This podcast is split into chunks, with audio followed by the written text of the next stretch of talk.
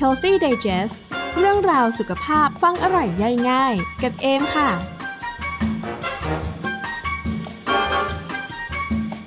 เพื่อนๆเคยเป็นกันไหมคะ เวลาที่ฟ้าอากาศอึมครึมทีไรอารมณ์เราก็หม่นตามไปด้วยทุกทีเลย ยิ่งช่วงหน้าฝนเนี่ยยิ่งตัวดีเลยนะคะ ถ้าเพื่อนๆเคยรู้สึกแบบนี้เนี่ยบอกเลยว่าเราไม่ได้เป็นอยู่คนเดียวนะคะ เพราะว่ามีงานวิจัยค้นพบว่าสภาพอากาศ และก็แสงแดดเนี่ยมีผลต่ออารมณ์ของเราได้เหมือนกันค่ะ วันนี้เราจะมาใน topic ทำไมฝนตกถึงทำให้รู้สึกเหงานะคะ เดี๋ยวเอ็มจะมาเล่าให้ฟังค่ะ มีงานวิจัยเกี่ยวกับอิทธิพลของอุตุวิทยาที่มีผลต่อเด็กและเยาวชนค่ะ ซึ่งเป็นงานวิจัยที่ถูกตีพิมพ์ในวารสาร Acta Paedopsychiatrica นะคะ เขาได้ทำการศึกษากับนักศึกษาจำนวน 16,000 คน ในเมืองเบโซประเทศสวิตเซอร์แลนด์ค่ะ พบว่าผู้ชายกว่า 18%แล้วก็ผู้หญิงกว่า 29%เนี่ย มีการตอบสนองในทางลบต่อสภาพอากาศนะคะ โดยจะรู้สึกว่าเหนื่อยล้าอ่อนเพลียหงุดหงิด รวมถึงมีอารมณ์แปรปรวนเมื่อสภาพอากาศไม่เป็นใจค่ะ ซึ่งภาวะเหล่านี้เนี่ยเกิดจากสภาพอากาศที่อึมครึมนะคะ ไม่มีแสงแดด พอไม่มีแสงแดดเนี่ยก็จะทำให้ร่างกายผลิตเซโรโทนินน้อยลงนั่นเองค่ะ ซึ่งสารเซโรโทนินที่น้อยลงเนี่ยมันส่งผลยังไง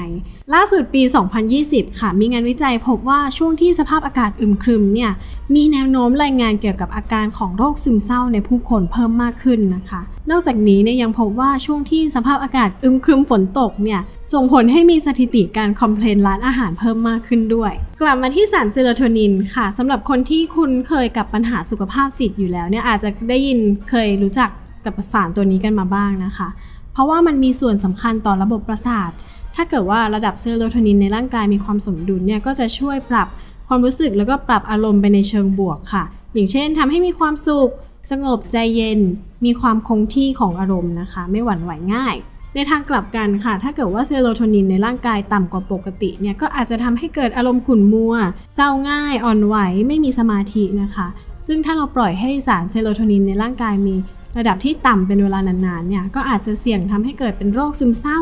โรคเครียด โรควิตกกังวล โรคสมาธิสั้น รวมถึงโรค phobia ต่างๆ เพิ่มมากขึ้นอีกด้วยค่ะ ทีนี้ถ้าเกิดว่าเราเกิด feel เหงา feel เศร้าขึ้นมาในวันที่ฟ้าอึมครึมเนี่ยควรจัดการกับมันยังไงดีคำตอบก็คือเราต้องหิวแสงค่ะคำแนะนำจากคริสตินเบเรตค่ะ นักจิตวิทยาคลินิกจากรัฐวอชิงตันนะคะ เธอแนะนำว่าการที่เราไปอยู่ในที่ที่มีแสงสว่างเพียงพอเนี่ยจะเป็นการที่เราช่วยเพิ่มสารเซโรโทนินในร่างกายได้ค่ะ ซึ่งแสงสว่างในที่นี้รวมไปถึงแสงสว่างที่มาจากหลอดไฟที่เป็น light box ด้วยนะคะ จะเป็นโคมไฟแบบที่เลียนแบบแสงของพระอาทิตย์ มีความสว่างอยู่ที่ 2,500 ถึง 10,000 ลักซ์ค่ะ และถึงแม้ว่าข้างนอกจะเมฆอึมครึมนะคะ แต่ยังไงก็แนะนำว่าควรจะออกไปเดินเล่นนอกบ้านสักหน่อยค่ะ เพราะถึงแม้ว่าเมฆจะเยอะจนมองไม่เห็นพระอาทิตย์เนี่ย แต่ยังไงก็ยังมี UV ให้ร่างกายของเราได้อยู่ค่ะ อย่างฟ้าที่ปลอดโปร่งปกติที่ไม่มีเมฆเลยเนี่ย UV index จะอยู่ที่ประมาณ 100%แต่ถ้าเป็นฟ้าที่มีเมฆครึ้มปกคลุมเนี่ย UV index ก็จะยังอยู่ที่ 31%ค่ะ ฉะนั้นการออกไปเดินเล่นนอกบ้านจึงเป็นอีกหนึ่งวิธีที่แนะนำนะคะ หรือถ้าวันไหนฝนตกแล้วก็ไม่ได้ออกไปทำกิจกรรมนอกบ้านเนี่ย อย่าลืมหาความสุขให้ตัวเองค่ะ ไม่ว่าจะเปิดเพลงในบ้าน เล่นเกมสนุกๆหรือว่าจะเป็นการออกกำลังกายในบ้านเบาๆเนี่ยก็เป็นการเพิ่มเอนโดรฟินให้กับร่างกายของเราได้เหมือนกัน ซึ่งเอนโดรฟินก็คือสารแห่งความสุขนั่นเองค่ะ อีก part ที่สำคัญสุดๆเลยนะคะ นั่นก็คือการนอนนั่นเองค่ะ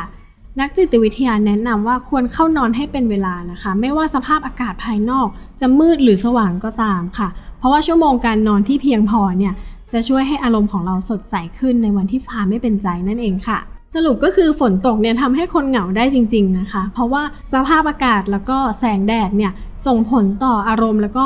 สารในสมองของเราด้วยนั่นเองค่ะ ฉะนั้นถ้าเกิดใครที่เหงาอยู่ในบ้านในวันที่ฝนตกเนี่ยก็อย่าลืมออกไปหาอะไรทำนิดหน่อยหรือว่าอย่างน้อยเนี่ยออกไปเดินเล่นสักหน่อยก็ยังดีนะคะ เพื่อให้สารเอโดรฟินหลั่งแล้วก็ร่างกายผลิตเซโรโทนินเพิ่มมากขึ้นด้วย